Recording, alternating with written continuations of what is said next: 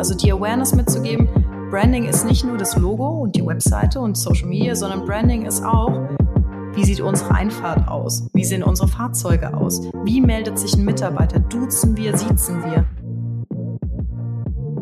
Marketing strategisch sinnvoll aufbauen. Wir laden Marketing-Brains ein, ihr Wissen und ihre Insights mit uns und euch zu teilen. Marketing Strategy News, Podcast und LinkedIn Audio Event mit Julia Kiener und Lisa Zöfgen.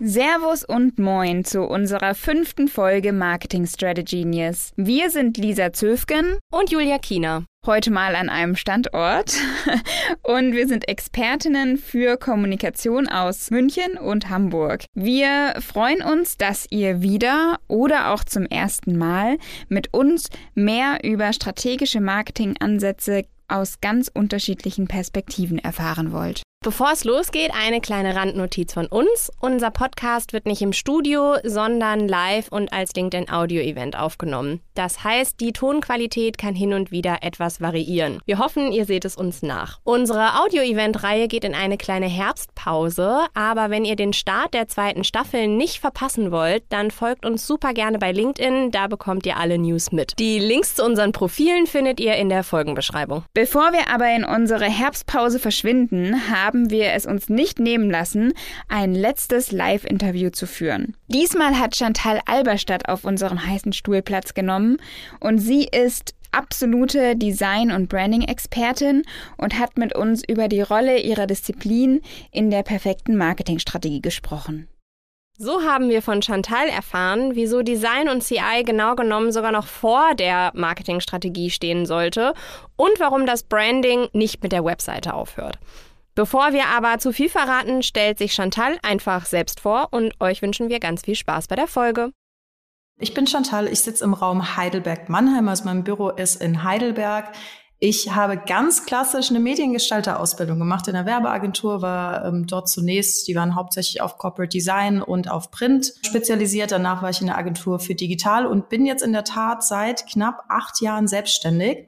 Seit ähm, Herbst letzten Jahres jetzt auch mit zwei Mitarbeiterinnen und dadurch, dass ich so ein bisschen den ähm, Print- und Corporate Design Background als auch den Webdesign und den Digital Background mit Social Media habe, kam so ein bisschen zustande, dass ich gemerkt habe, was mir am meisten Spaß macht, ist so die, der rote Faden bei Unternehmen, aka das Branding selbst. Also dass am, am Ende alles wirklich Sinn macht, dass ähm, die USPs und das Individuelle von Unternehmen rauskommt und eben über alle Marketingkanäle und über alle Touchpoints mit den Consumern, mit den Kunden am Ende äh, auf ein Markenbild einzahlt. Und genau, dementsprechend freue ich mich, wie schon gesagt, extrem heute hier zu sein, mit euch zu arbeiten, aber heute auch ein paar Fragen zum Thema Branding und Marketing zu beantworten. Ja, als erstes wollen wir dich natürlich noch ein bisschen näher kennenlernen und deine Arbeit noch näher kennenlernen. Und du hast ja gerade schon von deinem Slogan geredet, ähm, den du ja auch bei LinkedIn im Profil stehen hast, also Branding im Grunde auch mit Brain zu verbinden in dem Sinne und äh, einen roten Faden für deine Kundinnen und Kunden ja zu kreieren.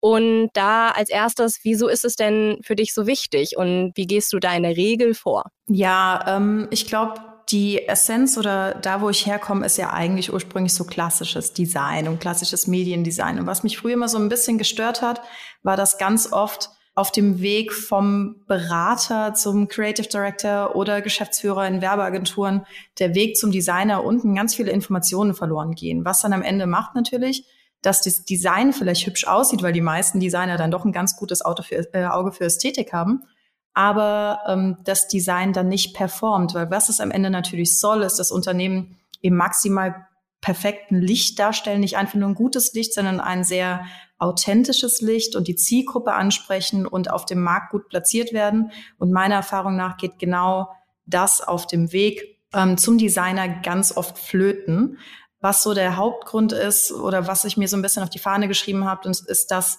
Strategie, also ganze Unternehmensstrategie, wo will man hin, was sind die nächsten Steps, was sind die mittelfristigen, langfristigen Ziele? Und das Design Hand in Hand gehen, weil ein hübsches Design zu machen ist ich will jetzt nicht sagen einfach, aber für Kreative gar nicht mal so schwierig, aber eins zu machen, das mit dem Unternehmen mitwachsen kann und eben strategisch auch einfach das ganze Unternehmen untermauert und ähm, am Ende das Unternehmen nicht nur am Markt platziert, sondern die, die Ziele und Wünsche des Unternehmens mit verein, vereinbart.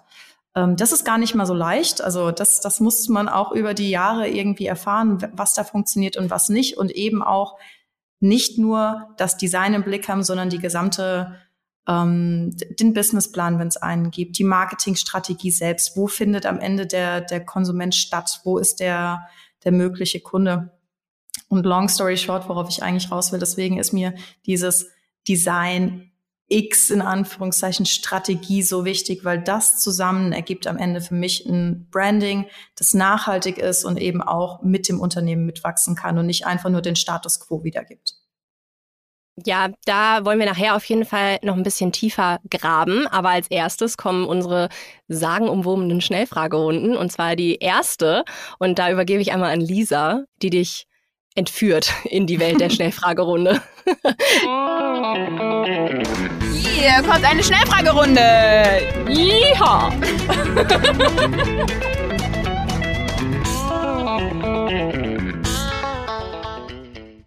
Das klingt jetzt sehr, sehr gruselig, aber ähm, es ist überhaupt gar nicht so. Es sind einfach fünf Sätze, die du uns einmal beantworten oder vervollständigen darfst, damit wir dich noch ein bisschen besser kennenlernen. Bist du bereit, Chantal? Ich denke. Geht los. Sehr gut. Das erste, was du bei einer Branding-Strategie angehst, ist herauszufinden, wer der Kunde ist. Wenn du eine Farbe wärst, wärst du blau. Okay. Dein Lieblingssoundtrack bei der Arbeit ist? Oh, das ist schwer. Ähm, Schnellfragerunde, gell? Ähm, oh Gott. Das kommt wirklich, ich, ich muss ganz kurz ausholen, dann, dann mache ich das, was mir als erstes in den Kopf kam. Das kommt brutal drauf an, welche Art Design ich mache. Weil ich wirklich von, von Elektro über Rock, über, keine Ahnung, Hip-Hop, alles Mögliche höre. Ich hatte direkt das eine Calvin äh, Harris Album im Kopf, weil das super smooth geht und mich irgendwie in eine gute Stimmung reinbringt. Das von, keine Ahnung, 2014 hm. oder wann das war. Ewig her. Ja, geil, muss ich mal ausprobieren. Elektro höre ich auch sehr gerne, wenn ich was abarbeiten mhm. muss. Die Designregel, an die du dich nie hältst, ist? Boah, ähm, dafür müsste man zuerst mal alle Designregeln wissen, gell? Ich gehe nämlich gar nicht so tief in die Theorie rein. Ähm, let me think about that. Äh, Designregel. Ach, äh, Farbpsychologie, ganz klassische. Also nie dran halten würde ich jetzt nicht sagen, aber das spielt bei meinem Design gar keine riesige Rolle. Okay. Und die meiste Inspiration für deine Arbeit ziehst du aus? Reisen. Spannend. Gut. Dankeschön.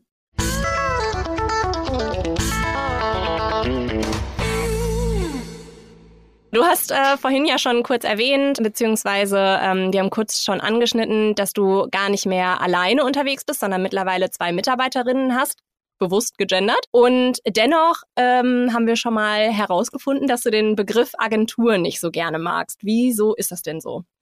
Ach, korrekt. Ich will gar kein riesiges Agenturbashing daraus immer machen, aber ich fühle Agenturen nicht. Aus dem Grund, weil ich einfach, ähm, ich habe gar keine riesig schlechten Erfahrungen gemacht. Ich glaube, ich habe die klassischen Erfahrungen mit Agenturen gemacht, dass eben das, was ich vorhin kurz angekündigt hatte oder kurz gesagt hatte, ganz oft durch die harten, also durch die Strukturen, gar nicht mal Hierarchien, sondern Strukturen, so viel Wissen vom Kunden bis zum Designer verloren geht und ich das extrem schwierig fände, weil sobald ich an eine Agentur denke, denke ich an so einen Apparat, an so einen größeren Apparat, der versuchen muss, a, natürlich genug Kunden zu akquirieren, um den großen Apparat am Laufen zu halten, aber auch so klassische Geschäftsführer, Creative Director, Senior Art Director, Art Director, Projektmanager und da drin, in diesen Schnittstellen, geht so viel Information verloren, dass mich das stört. Und natürlich muss man ganz, ganz äh, offen ansprechen, die Arbeitsbedingungen für, äh, für jetzt nicht die Creative Director and Up Positions, sondern alles, was drunter ist, wirklich oft nicht so cool sind. Und das ist, würde ich behaupten, das Groß an Agenturen, die leider so arbeitet mit klassische Überstunden, kein Zeitausgleich. Also in Agenturen geht für mich so viel schief, was Designer oder Kreative, was, was denen nicht gut tut, natürlich auch Projektmanager nicht, dass ich, ich habe mir, also dieses, dieses Wording-Problem habe ich ja so ein bisschen, weil die Leute bei mir nie so ganz wissen, bin ich Freelancer, bin ich Agentur. Wenn mich jemand Agentur nennt, bin ich auch nicht böse. Aber genau die Dinge, die mich früher in der Agentur gestört haben, wie, ähm, wie man mit Personal umgeht, und das meine ich gar nicht böse, sondern so was halt so Standard in der Branche ist oder ähm, dass auch mal einem Kunden was verkauft wird, was er gar nicht benötigt, einfach nur, weil es halt Sinn macht für die Agentur oder diese, dieser, äh, diese Flüsterpost, wo so viel Informationen verloren gehen. Das ist für mich so, das ist mit Sicherheit auch so ein Mindset-Ding bei mir, aber was für mich äh, auf der negativen Seite von Agenturen steht und was ich versuche komplett anders zu machen. Also mir ist sehr, sehr wichtig, ganz eng immer noch mit meinen Kunden zu arbeiten, dass ich für meine Mitarbeiterinnen ein guter Arbeitgeber bin, dass ich genau die Sachen wie, ähm, keine Ahnung, keine Überstunden oder sowas, was ganz klassisch ist in der Branche, gar nicht macht, dass ich meinen Mitarbeitern einen Kaffee mache, weil, keine Ahnung, wir haben eine Siebträger hier stehen und Klar können sie sich selbst einen machen, aber lauter so Sachen, die ich in Agenturen nicht so cool fand und was ich halt auch von meinen damaligen Kollegen mitbekommen hat oder immer noch von Leuten, die in Agenturen arbeiten, versuche ich besser zu machen. Was mich da stört, deswegen fühle ich das Wort Agentur einfach nicht. Also das, das kann ich irgendwie für mich, da, da, da stecke ich mich in eine Schublade, wo ich selbst nicht rein will. Ja, ich kann das, ich fühle das sehr. ähm, und ähm, auch wenn wir quasi sagen, dass wir eine Beratungsagentur werden, äh, ist sehr viel von dem, was du gerade gesagt hast, auch auf unserer Agenda der Dinge, die wir nicht tun wollen. Ähm, also demnach sind wir uns da auf jeden Fall sehr ähnlich. Aber nochmal zu dem ähm, Thema im Vergleich zu klassischen Agenturen. Mhm. Wo siehst du denn da deinen großen Vorteil vielleicht gerade im Vergleich zu so sehr großen Werbeagenturen beispielsweise in der Zusammenarbeit mit Kundinnen und Kunden? Ja, ähm, ich würde behaupten, dass ich sehr, sehr nah dran bin bin an meinen Kunden, dass mich, äh, also die meisten begleite ich auch wirklich langfristig und jetzt nicht nur so, das machen ja Agenturen auch, dass sie ähm, Kunden über Jahre begleiten, sondern mich interessiert wirklich, und das ist kein Marketing-Ding und das sage ich nicht so, mich interessiert wirklich von Herzen, wo sie stehen, wo sie hinwollen, dass ich sie dahin begleite. Selbst wenn ich keinen, also wenn ich mal bei meinen Kunden reinhöre, von denen ich seit drei, vier Monaten oder fünf Monaten nichts gehört habe, dann nicht, weil ich einen neuen Auftrag will, sondern weil es mich wirklich interessiert, wie es ihnen geht, ob es aktuell gut läuft, ob es irgendwas gibt, wo ich vielleicht auch einen Kontakt herstellen kann. Also was gar nicht so work-related ist. Und ich würde behaupten oder denken, dass das wahrscheinlich der große Unterschied ist. Ich versuche, so das Beste aus beiden Welten zu vereinen, so das nahe von einem, von einem Freelancer, von dem, dass, dass ich wirklich sehr eng mit meinen Kunden arbeite. Und ich muss sagen, ich bin halt auch mit vielen mittlerweile befreundet, weil mir ganz, ganz wichtig ist, dass es menschlich auch klickt. Also dass, dass ich mich menschlich gut mit meinen Kunden verstehe und man gegenseitig Lust hat, miteinander zu arbeiten ähm, und ganz, ganz krass auf Augenhöhe zu arbeiten. Aber quasi die Bandbreite und die Professionalität, nicht dass Freelancer nicht professionell werden, aber das von der Agentur mit abzudecken. Also quasi, ja, ich wachse, ich bin kein klassischer Freelancer mehr. Ich habe mehr Erfahrung, als ich mit Sicherheit vor fünf Jahren als klassischer Freelancer noch hatte. Aber äh, so diese diese Nähe zum Kunden und bei Klasse, bei, bei dennoch sehr professionell und sehr ähm, zuverlässiger Arbeit. Also auch Deadlines immer einhalten. Also ich habe in den letzten Jahren nie eine Deadline überschritten, weil mir das ganz wichtig ist, weil ich weiß, wenn ich was nicht liefer, kann der Kunde später rausgehen damit und verliert Geld. Was mir natürlich als jemand, dem wirklich wichtig ist, dass der Kunde damit erfolgreich ist, ähm, das tut mir ja selbst weh, so blöd ist. Da bin ich vielleicht, ich will nicht sagen zu empathisch, aber sehr empathisch meinem Kunden gegenüber, was aber ähm, vielleicht genau das ist, was mich von einem klassischen Agenturprojektgeschäft so ein bisschen unterscheidet, würde ich jetzt mal denken. Ja, das, also ich kann ich, glaube ich, äh, für Julia und mich äh, in der Zusammenarbeit mit dir sehr bestätigen. Und jetzt geht's bei uns, äh, unserer Zusammenarbeit, die übrigens, nachdem wir dich für diesen äh, Podcast angefragt hatten, ja zustande gekommen ist ähm, und nicht andersrum, geht es ja auch um das Thema Branding und vielleicht um da auch mal fachlich einzusteigen. Warum ist ein gutes Branding deiner Meinung nach so wichtig und was sind die Ziele von gutem Branding? Ja, ähm, ein gutes Branding ist meiner Meinung nach deshalb extrem wichtig. Das kann auch wirklich klein anfangen. Man muss nicht direkt mit einem 80-seitigen CD-Manual starten, aber je stabiler das Branding ist, je authentischer das zur Marke passt, zur Zielgruppe und sich von den, von den äh, Mitbewerbern abhebt, ähm, desto stärker ist die Basis für alle weiteren Marketingmaßnahmen. Also quasi für mich kommt das Branding quasi vor dem Marketing. Das ist quasi die Basis für die komplette Außendarstellung, weil dann fängt man nicht an zu schwimmen und ist auf dem, keine Ahnung, ist digital auf Social Media und die Webseite passen zusammen, aber äh, die Präsentation und die Broschüre, man darf nicht vergessen, es gibt immer noch ein paar Printmaterialien, sehen dann noch mal ganz anders aus, weil wenn am Ende und das ist für mich immer das Ziel von einem starken Branding, nicht nur, dass es mitwachsen kann, sondern dass es an jedem einzelnen Touchpoint mit dem Kunden oder mit dem möglichen Kunden in das Markenversprechen einzahlt. Und dementsprechend ähm, ist natürlich die, diese Touchpoints sind halt ganz oft Marketingmaßnahmen. Nicht nur, manchmal ist es auch einfach so klassische Corporate Identity oder wie ihr in Persona auch auftretet, dass das am Ende alle, äh, alles eine Sprache spricht. Ähm, der Grund, warum Branding für mich so relevant ist oder so wichtig, nicht weil ich gedacht habe, Branding klingt cool und ich mache jetzt Branding, sondern weil das für mich die Basis für die komplette ähm, für die komplette Werbung, für mehr Verkäufe, für ein, einen Nachhalt, ein nachhaltiger Markenaufbau und somit äh, ein Erfolg für ein Unternehmen ist. Total spannend, weil du jetzt gerade äh, oder eine meiner Fragen wäre gewesen, wie deine ähm, in deinen Augen Marketing und Branding ähm, ja verknüpft ist und du hast jetzt eigentlich schon gesagt, Branding ist die Grundlage für gutes Marketing. Jetzt wäre meine nächste Frage, Marketing ist ja mittlerweile überall mhm. um uns. Wir sind den ganzen Tag so vielen hundert Werbebotschaften ausgesetzt. Wie schafft man es als Marke in dieser Flut heute noch aufzufallen und dauerhaft präsent zu sein? Ja, ist in der Tat eine Herausforderung, gerade ähm, was ja toll ist, weil sich immer mehr Leute selbstständig machen und äh, immer mehr Unternehmen aufploppen in allen Bereichen von Dienstleistungen bis Produkte ich glaube, man darf nicht vergessen, man muss gar nicht aus der Masse für alle rausstechen, sondern nur für seine Zielgruppe. Dementsprechend muss man da oder sollte man da einen Schritt zurückgehen und wirklich überlegen, wer, was bieten wir an? Für wen bieten wir es an? Und wer sind wir? Und wenn man das so, also das ist für mich immer so die, die drei, die drei, äh, kann man sagen, die heilige Dreifaltigkeit des Brandings, wenn wirklich so Zielgruppe, Mitbewerber und aber ein authentischer Auftritt des Unternehmens, also dass auch die Gründer 1000 Prozent dahinter stehen, im Idealfall auch die äh, Mitarbeiter oder dass die Mitarbeiter sogar ähm, so ausgewählt werden, dass sie zu den zu, zu, zu der Individualität und zum Charakter des Unternehmens in, in einer Weise passen. Wenn da so eine gute Schnittmenge ist, und das ist nämlich auch der Grund, was ich vorhin kurz gesagt habe, worauf ich nicht immer achte, ist 100 Prozent die Farbpsychologie, weil sonst sieht jedes Unternehmen gleich aus. Also wenn man dann anfängt mit, okay, wir haben dieselbe Zielgruppe wie unsere Mitbewerber, ähm, wir sind ein ganz klassisch Finanzinstitut, wir machen blau.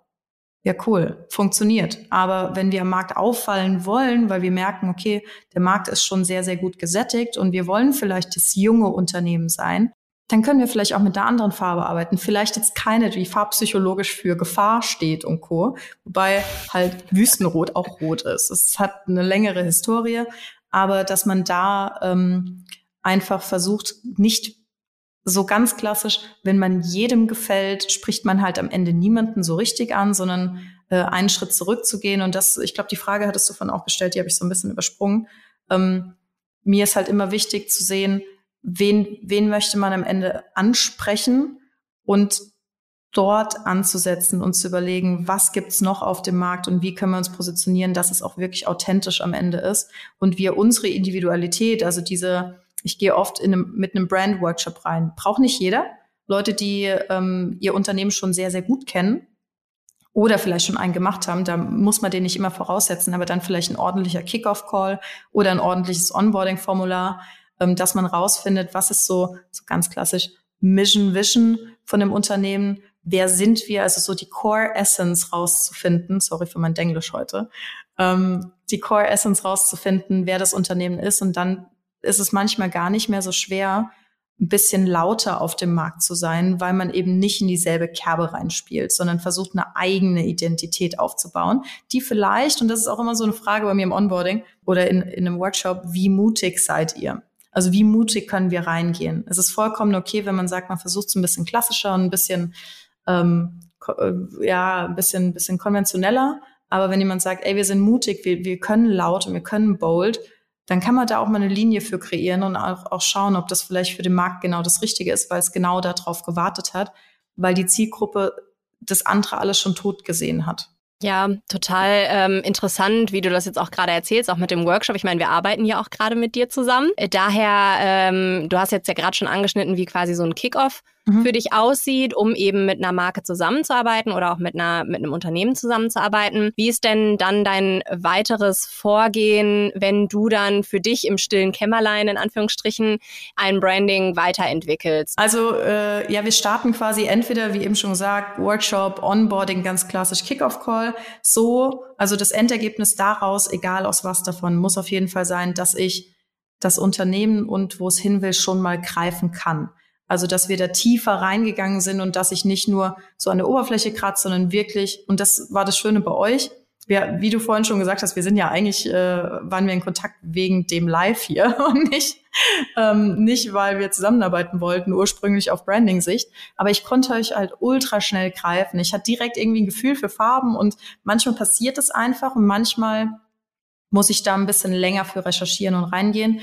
Aber der nächste Step ist bei mir eigentlich immer so ein bisschen Moodboards finden, verschiedene Styles austesten. Was kann ich mir vorstellen? Da passiert wirklich, muss man sagen, das ist vielleicht auch äh, das Ding vom Kreativen, viel nach Gefühl. Also ich gehe da keine, keine äh, Checkliste von mir runter und sage, okay, jetzt brauche ich ein Bild, das das und das zeigt und wir gucken mal, äh, keine Ahnung, wie das, wie das Bild aussieht, sondern ähm, stelle wirklich ganz ganz individuell auf das Unternehmen äh, ausgerichtet Moodboards zusammen und stimme die dann aber auch gern relativ schnell mit dem Unternehmen oder mit den Gründern, mit wem auch immer, ab, um zu sehen, was fühlt ihr denn?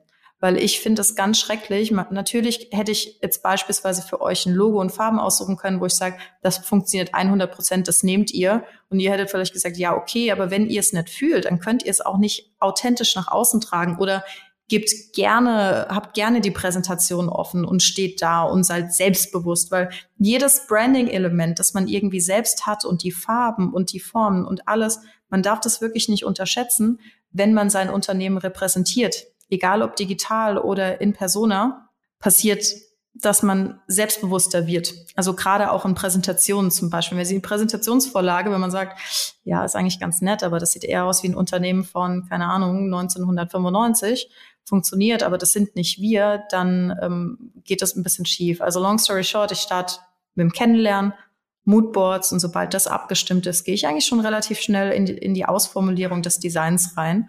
Und das kann, wenn das Moodboard dann stimmt soweit und man sich äh, schnell eine Sprache findet, kann das super schnell gehen. Manchmal sind es dann zwei, drei äh, Iterationsrunden. Manchmal ist wirklich bei der ersten Runde, dass man sagt, das Logo passt und die Farben passen und dann setze ich mich noch hin und füge alles sauber, zum Beispiel ein Corporate Design Manual zusammen, wo dann auch wirklich drinsteht, wie die Verwendung ist und das darf dann aber auch über die nächsten Wochen oder Monate mit dem Unternehmen mitwachsen. Wenn du dann, sage ich mal, zum ähm, zu einem finalen Ergebnis gekommen äh, bist, dann hast du ja vorher gesagt, dass du deine Kunden gerne langfristig begleitest. Wie wird denn dann ein Branding im besten Fall weitergelebt? Übergibst du das dann, beziehungsweise steckst du da noch mit drin und was gibst du einem Unternehmen an die Hand, dass das Unternehmen dann im besten Fall ja das im besten, äh, nach bestem Wissen und Gewissen und mit bester Effektivität und ähm, bestem Ergebnis ähm, auch umsetzen und damit arbeiten kann. Ja, also das ist wirklich, äh, die Basis bei mir ist immer ein Corporate Design Manual. Also das ist super relevant. Ähm, das muss auch gar keine 80 Seiten haben, sondern es kann manchmal auch schlanke 20 Seiten haben, dass einfach jeder weiß, wie sehen Überschriften aus? Wie sieht der Copytext aus? Wie wird das Logo eingesetzt? In welcher Farbe? Weil es manchmal ja auch verschiedene Logofarben gibt. Und das ist so die Basis plus im Idealfall noch äh, so ein Asset-Paket mit zum Beispiel die, den verschiedenen Logodateien. Wenn man Illustrationen angelegt hat, so wiederkehrende Elemente oder Hintergründe, gebe ich die noch gerne mit. Also eigentlich alles, dass der Kunde selbst die Möglichkeit hat, damit zu arbeiten und die langfristige Zusammenarbeit ist super individuell. Manchmal hat der Kunde einfach einen internen Grafiker, der dann weitermacht. Da bin ich aber, das ist halt auch das Schöne, wenn man eng mit Kunden zusammenarbeitet, wenn man sich gegenseitig vertraut und ähnliches, Sie wissen, Sie können sich bei Fragen melden. Sie wissen auch, es kann sich ein anderer Dienstleister bei mir melden, wenn er irgendwas braucht oder Fragen hat und gibt dann meinen Kontakt weiter. Damit habe ich gar kein Problem. Ich hatte aber, ich habe aber auch Kunden, mit denen arbeite ich dann super eng weiter zusammen und die sagen, okay, wir haben eigentlich gedacht, wir holen uns einen Grafiker noch in-house dazu, wenn es jetzt zum Beispiel ein bisschen größeres Unternehmen ist. Ähm, brauchen wir aber gar nicht, weil die Zusammenarbeit mit dir ist äh, so eng und wir sind eh die Hälfte von uns im Homeoffice, dass wir gar nicht merken, dass du kein Teil des Teams bist. Mach doch einfach für uns weiter und dann ist es zum Beispiel ein monatlicher Retainer, wo, wo ich alles mit abdeckt zum Beispiel, wo ich jede Medienmaßnahme anfasse oder arbeite mit keine Ahnung, macht dann alle Printprodukte und die Social Media Grafiken, aber fürs Webdesign haben sie jemand anders. Also ich bin da eigentlich ganz flexibel, so wie es für beide Seiten irgendwie Sinn macht. Grundsätzlich bin ich aber halt wirklich gerne weiterhin Ansprechpartner. Also sie sollen nie denken, wenn das Projekt fertig ist, dürfen sie mich erst wieder anschreiben, wenn sie was buchen sollen. Wenn sie Fragen haben oder brauchen Hilfe, sollen sie sich bitte melden. Das machen meine Kunden aber Gott sei Dank. Das visuelle Controlling also sozusagen. So ungefähr, ja. Das kann man auch so sagen.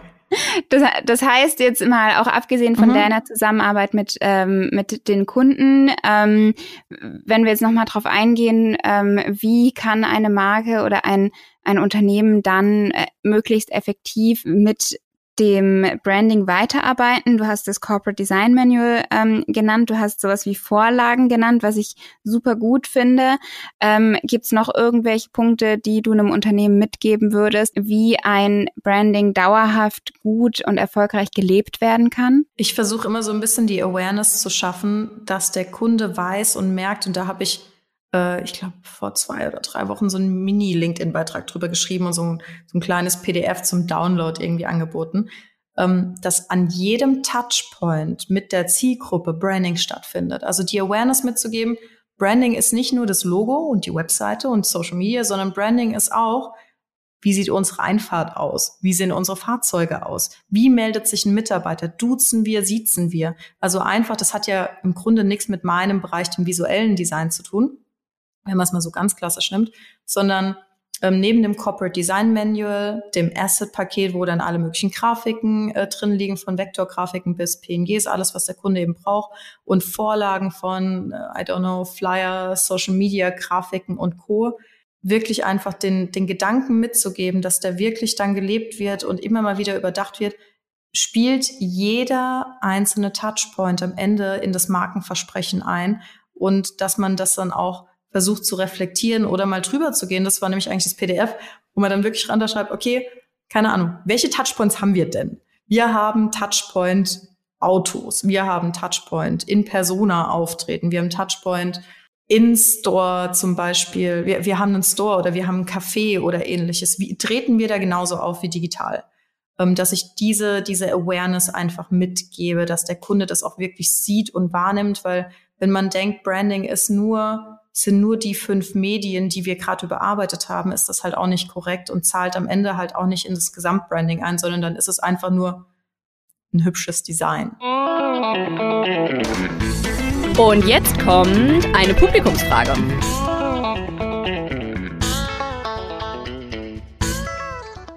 Unser Superfan Holger Kahnt wollte von Chantal wissen, für welche Marken bzw. Branchen sie super gerne einmal arbeiten würde und welche Jobs sie dankend ablehnt. Ich muss sagen, ich habe schon wirklich, wirklich coole Marken gerade oder die letzten Monate oder Jahre, mit denen ich arbeite. Also wirklich auch aus allen möglichen Branchen von Gründern mit ganz normalen E-Commerce-Produkten bis große Unternehmen. Ich hätte ja mal richtig Bock auf Motorsport.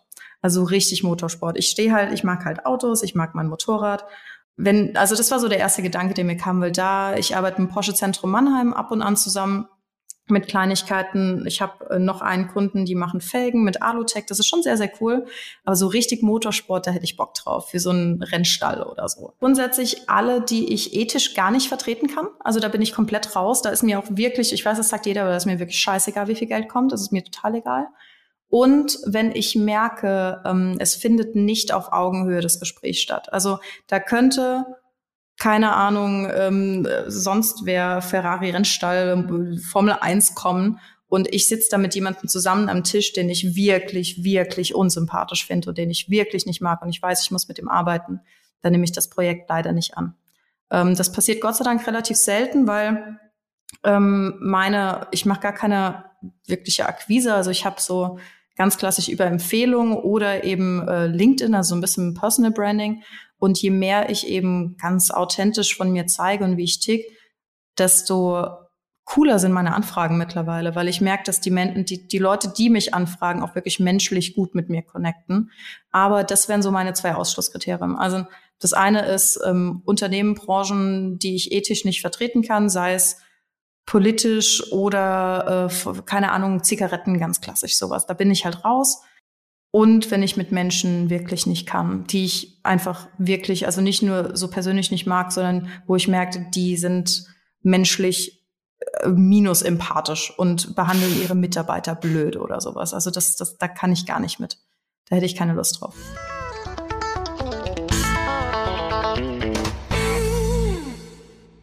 Welche neuen Trends zeichnen sich denn für Marken so hinsichtlich Design oder Branding ab in den, ja, in den kommenden Jahren, wenn man schon so weit blicken kann? Mm, ich, also grundsätzlich würde ich sagen, die Marken trauen sich mehr als früher. Also sie werden ein bisschen lauter, sie gehen nicht mehr nur den sichersten Weg. Vielleicht liegt es auch so ein bisschen an der, der Art der Menschen, die heute Unternehmen gründen dass die auch viel früher gründen als früher. Also ich kenne gar nicht mehr so wenige, die mit Anfang 20 irgendwie jetzt ihre, keine Ahnung, eine GmbH schon gründen und so. Dementsprechend wird's, glaube ich, bunter, es wird lauter, es werden verschiedene ähm, verschiedene Arten des Designs mehr genutzt, also von 3D-Modeling über klassische Illustrationen, Fotografie. Also ich habe das Gefühl, es geht sehr, sehr stark in die Breite. Grundsätzlich tue ich mich aber mit Trends ganz klassisch immer ein bisschen schwer, weil ich finde, gerade so Logotrends, man kann mal eingeben, Logotrend 2023, die gibt's jetzt schon, oder Logotrend 2022. Guckt euch mal die von 2000, keine Ahnung, 15, 16 an. Da werdet ihr feststellen, ja, habe ich damals, fand ich cool, jetzt kann ich es irgendwie nicht mehr sehen. Und dann waren ganz viele Unternehmen, die genauso ausgesehen haben. Also ich lasse mich auch gern inspirieren, aber alles, was so wirklich Trend, Trend ist, wie im Webdesign, ich hoffe, ich gehe jetzt nicht so tief rein mit so Glaseffekten oder so, so Parallax, dass wenn man gescrollt hat, sich Dinge äh, unterschiedlich schnell bewegt haben. Manche Sachen sind dafür immer noch cool, wenn man sie punktuell einsetzt, wenn man aber sein ganzes Branding darauf aufbaut, auf einem Trend.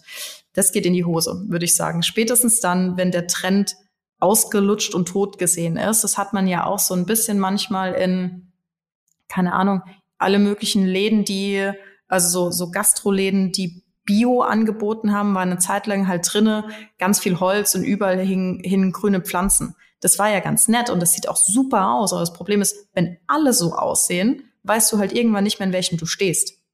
Und das ist immer das Problem, finde ich, wenn man so krass nach Trends geht. Deswegen ist mir eher wichtig, wer ist das Unternehmen ähm, und wie, wie können wir den Charakter des Unternehmens, also so authentisch wie möglich, auf die Straße bringen, dass es die Zielgruppe anspricht. Und da ist mir Trend fast egal. Dann versuche ich eher zeitlos zu sein, zeitloses Design zu machen, wie bestes Beispiel ist halt Apple. Die sind super, super, super clean, aber es ist ein ganz zeitloses Design, das ganz lange funktionieren wird. Ja, und damit schließt du ja auch den Kreis wieder zum Strategiethema. Hier kommt eine Schnellfragerunde. Yeehaw.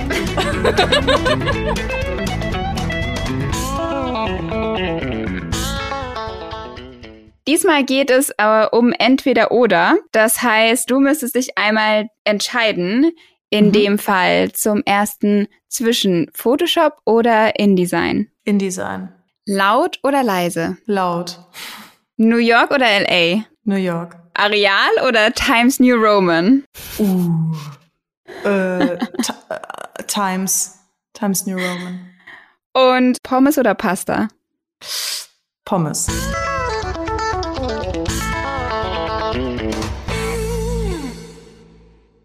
Vielleicht eine schöne Abschlussfrage, weil wir heute bei äh, LinkedIn Audio sind. Welchen Einfluss hat deiner Meinung nach das Thema Audio auf Branding? Es bekommt eine immer wichtigere Rolle, alleine schon, weil die Leute viel mehr Audio konsumieren als früher. Also die letzten Jahre, wie viele Podcasts da aus dem, ähm, aus dem Boden gestampft sind zum Beispiel oder letzt, war das vorletztes Jahr Clubhouse? Ja, ne? War nicht letztes, war vorletztes. Ich habe schon kein Nee, Januar 2021, glaube ich, ne? Letztes Jahr. Ah ja, okay. Also ja, okay, dann, dann sehr, sehr, sehr früh. Clubhouse und jetzt LinkedIn Audio und ich hoffe, dass LinkedIn Audio jetzt auch noch mal ein bisschen größer wird. Ich komme ja auch so ein bisschen, ich will nicht sagen aus dem Web 3 NFT Space, aber ich bin da auch aktiv und da spielt es zum Beispiel eine riesige Rolle weil äh, in Twitter, also ein klassischer Twitter-Space, sind als hunderte von Leuten, die drei, vier Leuten auf der Stage zuhören. Da ist es zum Beispiel ganz, ganz normal. Dementsprechend ist Audio ein ganz großer Teil des, des Brandings mittlerweile, wenn es denn ein Unternehmen für sich nutzt. Und genau da ist auch wieder so wichtig, das Unternehmen, ich komme darauf immer wieder zurück, so authentisch wie möglich greifen zu können, weil sonst machen wir beispielsweise euer Design und spätestens, wenn ihr in Persona auftretet, egal ob visuell oder nur via Audio, ihr einfach eine ganz andere Sprache sprecht, also ihr ganz anders seid als das, wie das Design aussieht. Und ich finde, am Ende sollte alles Hand in Hand zusammenlaufen. Was für ein Abschlussstatement, welches Lisa und ich definitiv nur unterschreiben können. Unsere beide Arbeit schließt nämlich genau da an. Wir wollen mit Unternehmen die Kommunikation auf allen Ebenen authentisch gestalten, egal ob extern oder intern. Da wir ja, wie zu Anfang erwähnt, eine kleine Pause jetzt einlegen werden, laden wir euch ein, uns in der Zwischenzeit doch einfach bei LinkedIn zu folgen. Denn wie ihr herausgehört habt, steht einiges bei uns an und wenn euch der Start unseres Unternehmens interessiert, dann bekommt ihr dort auf jeden Fall alles mit. Ansonsten möchten wir uns auf jeden Fall herzlich fürs Zuhören bei euch bedanken und wenn euch der Podcast gefallen hat, dann lasst uns doch gerne eine Bewertung da. Bis bald! Auf unserem. Nochmal. Branding-Experte. Muss ich erstmal selbst von überzeugen. Design und Branding Experte. Es ist einfach nicht gut, wenn man hier zusammen in einem Raum steht. Nochmal. Mach ich dich nervös? Ja. Oh.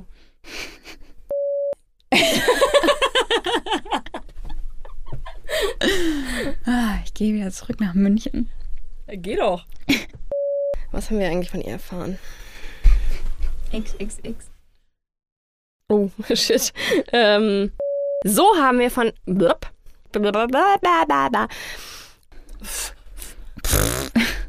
Punkt. Ach so. Wieso bin ich schon wieder dran? Weiß ich nicht, was du gemacht Oh Gott. Ähm, Passt? Baba. Baba. Ja, passt. Passt.